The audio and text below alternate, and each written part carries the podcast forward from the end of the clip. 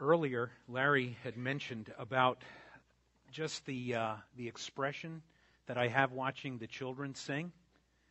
He was not looking closely at Debbie and me because we were smiling to them as well, but for a very different reason. Did they strike you as angelic?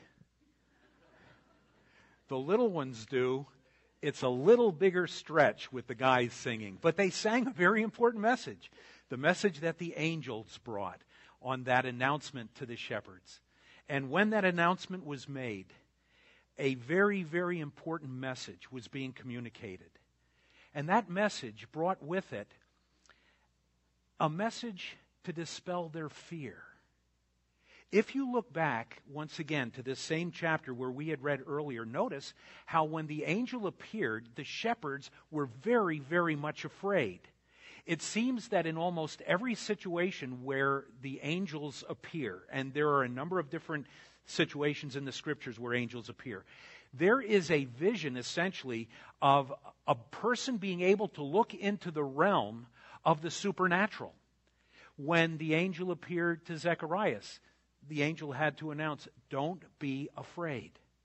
When the angel appeared to Mary, the angel told Mary, Do not fear when the Apostle Paul was approached by this bright, shining light from the heavens. Do not be afraid. And here, as the shepherds were out in the field tending their sheep, an angel appears to them. And I would suspect you and I would have experienced a great deal of fear as well. Suddenly, there is this angel. And as the scripture says, this was not a gradual appearance. Suddenly, this angel appeared. And then following that, a great, a great host of other angels came and spoke to them. And we read there in verse 9 Behold, an angel of the Lord stood before them, and the glory of the Lord shone around them, and they were greatly afraid.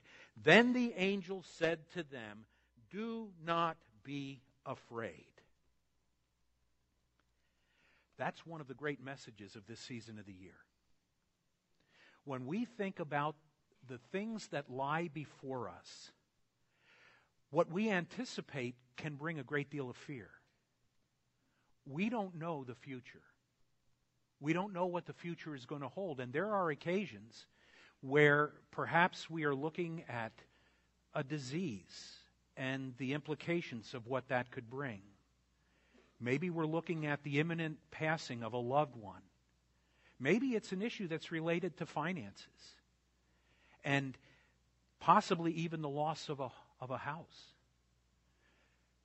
Do not be afraid. We have a tendency to fear what the future holds. We have a tendency to fear what eternity holds. What is eternity going to be like?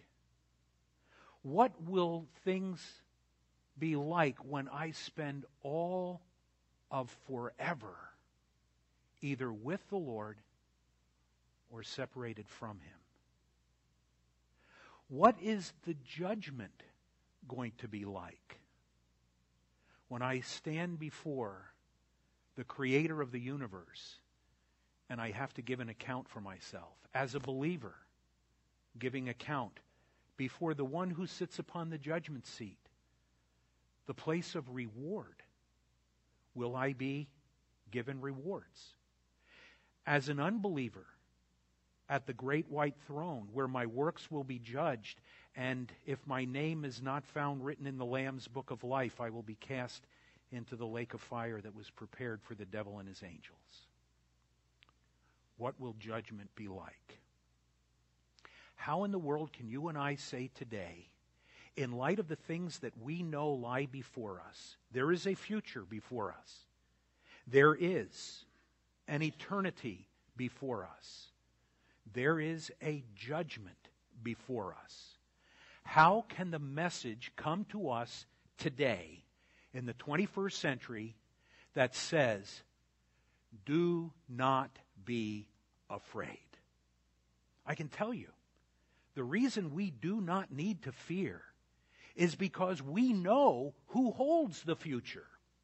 And regardless of the circumstances that come into our lives, we have one who is in control of everything that will be unfolding. And he makes this promise to those who love him and are called according to his purpose. He says, I will cause everything that comes into your life, whether it is loss, whether it is sorrow, whether it is failure, or if it is success.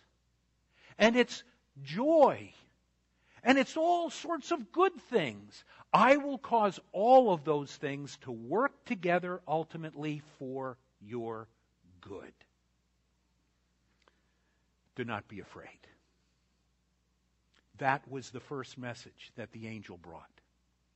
The second message that the angel brought was a message of hope. And I want you to look with me, if you will, as we go down in these verses a little bit further. At verse 10, we read this in the second part of that verse. I bring you good tidings of great joy, which will be to all people. I bring you good news. Why was that such a big deal to these shepherds? Well, you have to understand the circumstances in which the shepherds were living. These guys were the poorest of the poor. They would have been considered in many ways uh, as we would look upon a homeless individual. They stayed out in the fields, and there were a variety of reasons for that. They didn't really have other places to go. So they stayed in the fields with their sheep. They were known to be somewhat um, dishonest in their dealings. They would not always, they, they, were the kind of people you didn't count on to give testimony at trial because they would be discredited as shepherds. They were, they were individuals who had not had much good news in their lives. They were living under a political system that was very oppressive.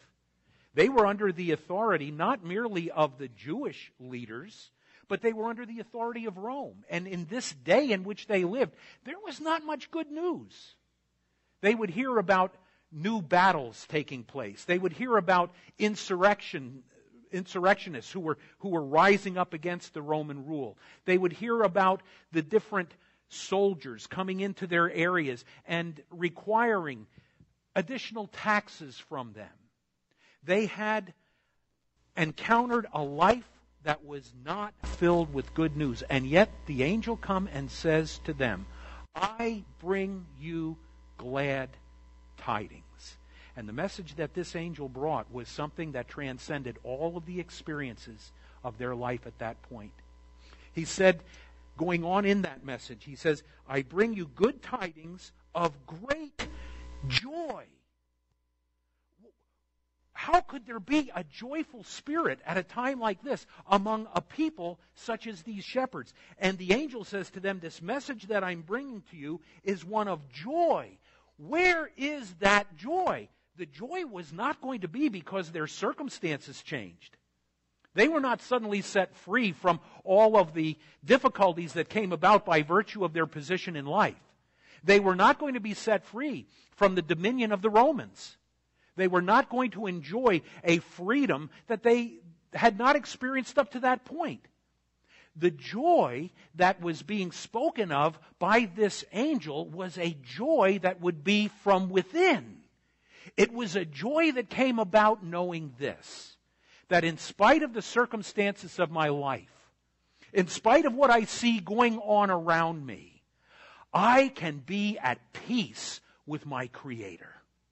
I can have a joyful heart because the reason for which I have been created can be fulfilled by virtue of this little one who has come now in flesh who ultimately will live a perfectly sinless life, go to the cross, die for my sins, take the punishment that I deserve, and through him, my sins can be forgiven and my relationship with my Creator can be restored so that not only do I enjoy the benefits of life here and now, but I have the absolute assurance of my spending all eternity with my Creator.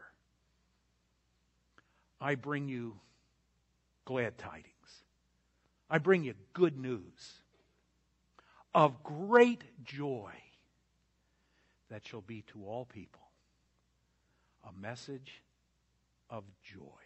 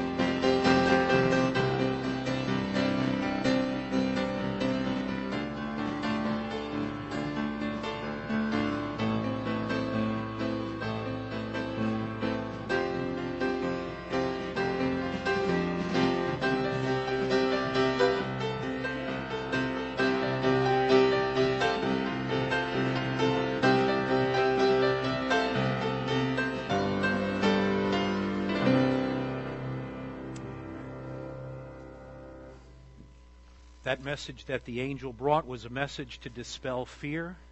It was a message of hope. And in that hope, there was good news. That was joyful news. That was inclusive news. If you look back at this portion once again, you'll notice at the end of verse 10 it says, I bring you good tidings of great joy, which shall be to all people. It's incredible that this announcement of the birth of Christ came initially to these lowliest of the low. And there was a reason for that.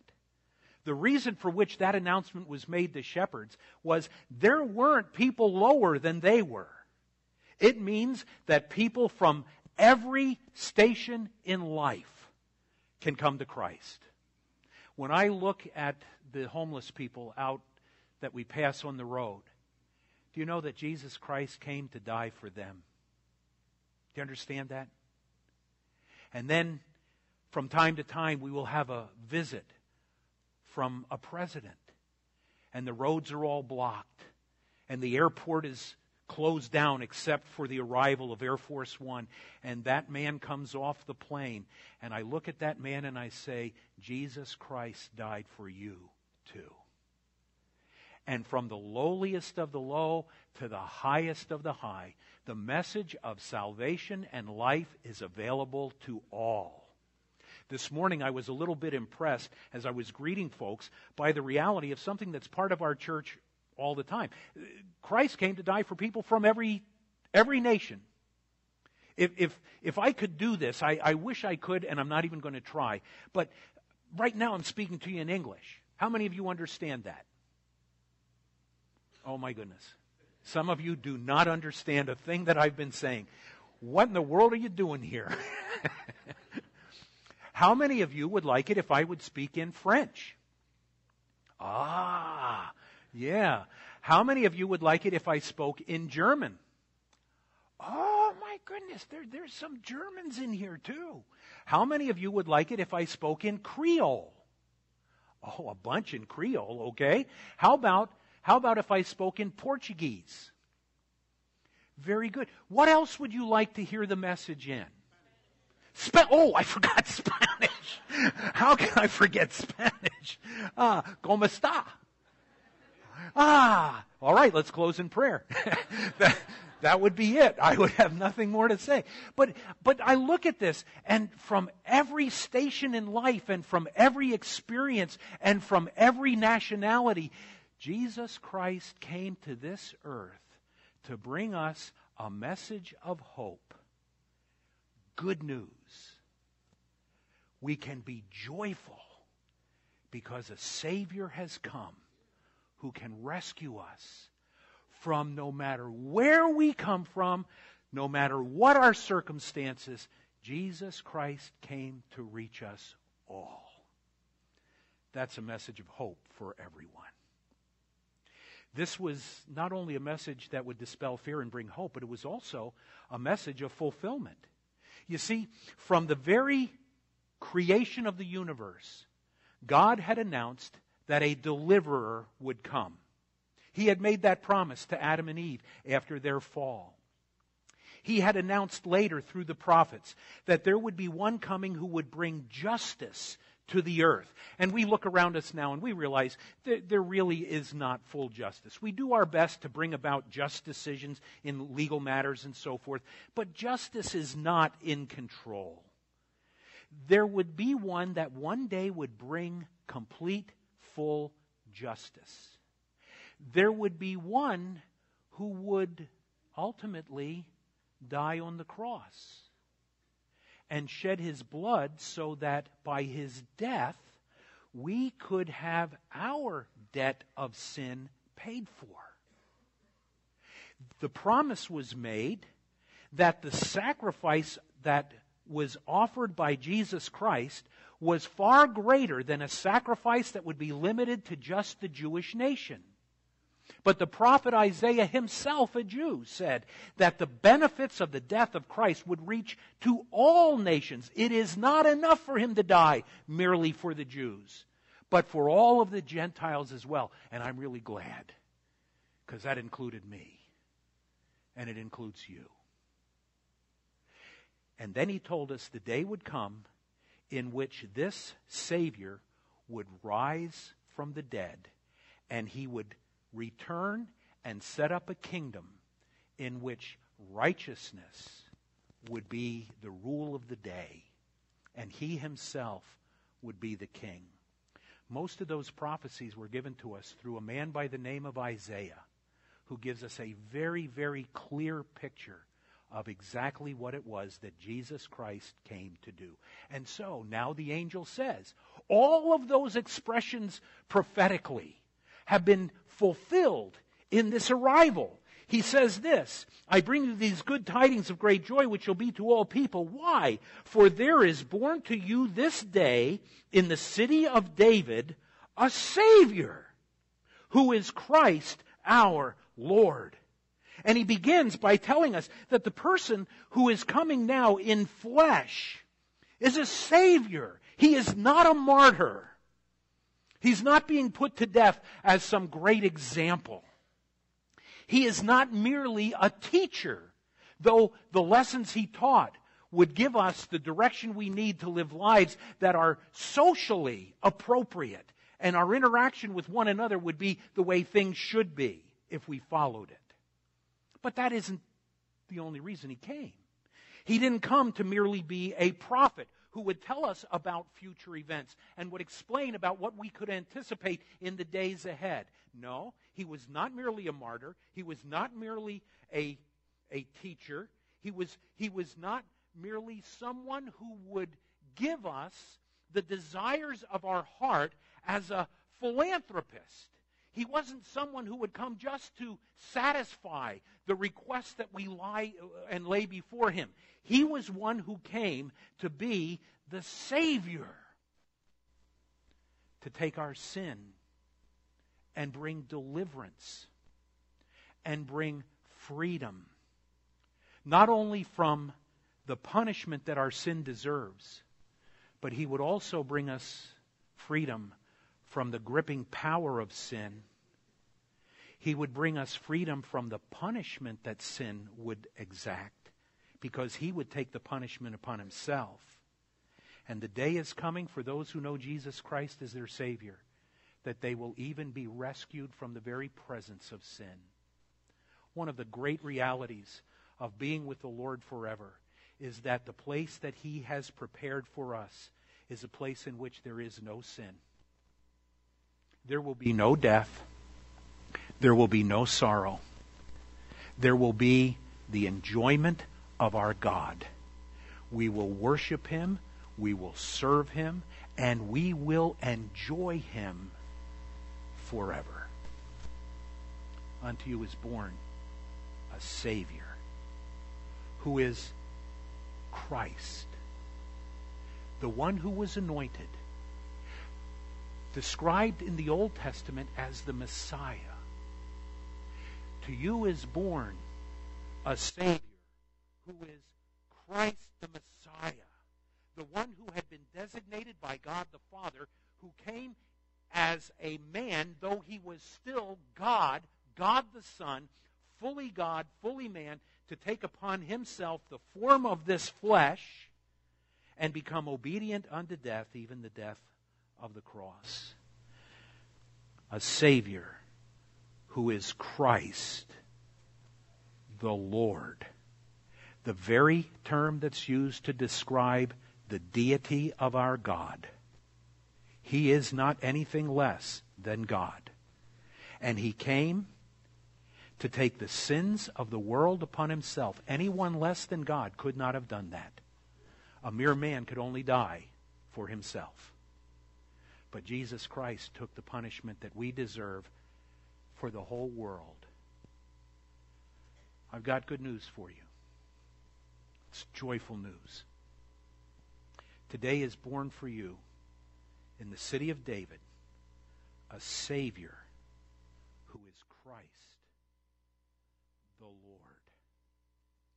And with that announcement, that single angel is suddenly joined by a host of the heavenly realm who speak along with him the words that we read here in verse 14 Glory to God in the highest, and on earth, peace, goodwill toward men. The message that he brought was a message of peace. This was not a world of peace. There was a pagan philosopher by the name of Epictetus. And he wrote this about the circumstances of the way life was going in the Roman Empire. He said this While the emperor may give peace from war on land and sea, he is unable to give peace from passion, grief, and envy. He cannot give peace of heart for which man yearns more than even for outward peace. Man looks for tranquility. Man looks for harmony. Man looks for quietness. And the world cannot bring that peace.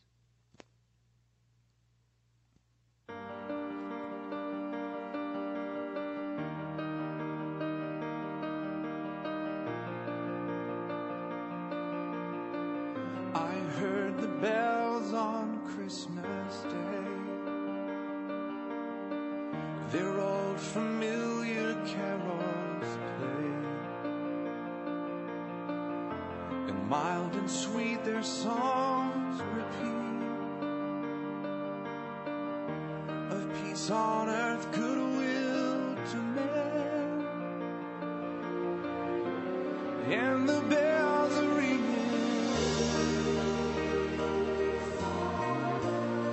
a choir they're singing. In my heart I hear them. Peace on earth, to men. And in despair I bowed my head. There is no peace on earth, For hate is strong and mocks the song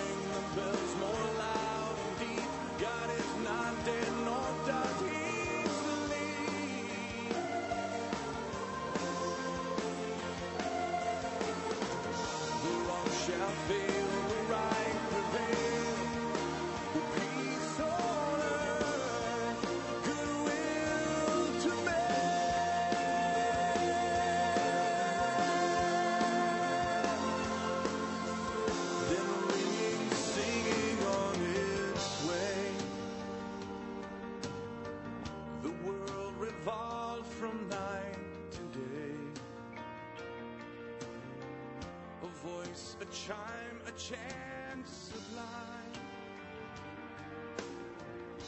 Of peace on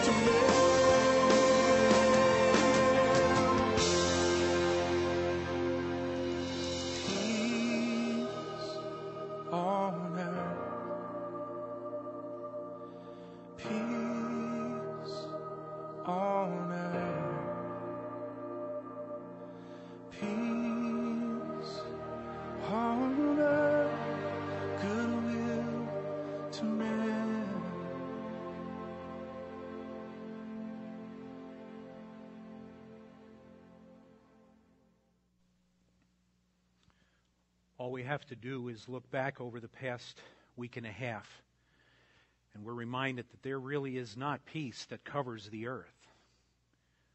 I'm not sure that there's anyone, not only in our own country, but even in far reaches of the globe, that weren't affected by the events that took place in Newtown, Connecticut. That's not peace. And then some of you still have loved ones who are serving in Afghanistan.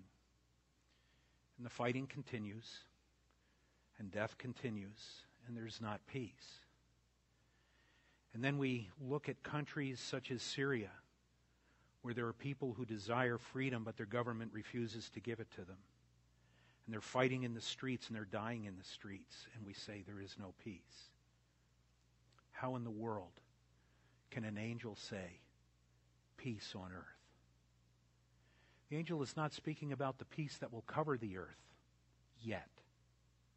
He is speaking about the peace that can reign in a person's heart because the Prince of Peace has come.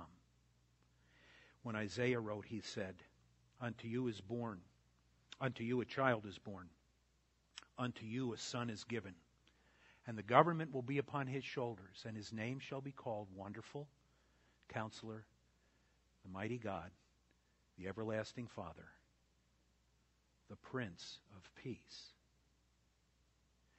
He came to bring peace to our hearts. One day he will bring peace to the earth. But right now, he came to give us peace with God. It's one thing to have enemies that roam the face of the earth, but it would be another thing to die being at war with God. And that's exactly what the Bible describes our spiritual condition is apart from Jesus Christ. We are at enmity with Him but through the death, the burial, the resurrection of Christ, and the embracing of Him as our personal Savior, He brings us peace. Peace, goodwill to men. It was a wonderful message of peace that this angel brought, and it's a very personal message. And as he declared that message, he followed it up with a message of urgency. You'll notice how the shepherds responded in verse 15. When the, uh, when the angel had gone away from them into heaven, that the shepherds said to one another, Let us now go to Bethlehem and see this thing that has come to pass, which the Lord has made known to us. And they came with haste and found Mary and Joseph and the babe lying in a manger. This is a message that requires an immediate response. The shepherds went with haste. As you go on and read the, the verses that follow, there was an immediate declaration of the things that they had seen. And that is a, an essential part of what it means to be a Christian today. To communicate the truth of who Jesus Christ is with urgency because there are people who need the Savior, and some of those people may be here today. It may be that you do not know Jesus Christ as your Savior, and you've never put your trust in Him. Here's what I can tell you He came to bring you peace peace within your heart, peace with your Creator, peace that will last for all eternity. And it's an urgent matter that you trust Him now. The scriptures tell us in 2 Corinthians, when the Apostle Paul is writing, he is declaring a message that is to us. For he says, In the time of my favor I heard you, and in the day of salvation I helped you. I tell you, now is the time of God's favor. Now is the day of salvation. Folks, this is an urgent message. You say, well, I've heard this year after year after year, and I'm an old person, and I have heard it many, many times. Then I want to ask you this question Has the urgency of that message penetrated your heart yet? If it has not, it is urgent that you trust Jesus Christ as your Savior. now. Right now. Don't delay. You have no idea when you're going to stand before the judge. My prayer is that at this Christmas season, every person in this auditorium would be able to leave here this morning saying this I believe that Jesus Christ came to be my Savior. And though I am a sinner who deserves condemnation, I repent of that sin. I want my sins forgiven. I want to have a, a heart that is in tune with my Creator. I want that emptiness that I feel filled. Nothing else in this world has filled it. But Jesus Christ will. And I turn from my sin and I embrace Christ. And I believe that He died for me and that He rose again from the dead. And I trust Him as my personal Savior. Would you do that today? Do that for the very first time and trust Christ. You look into the manger and you ask this question What child is this?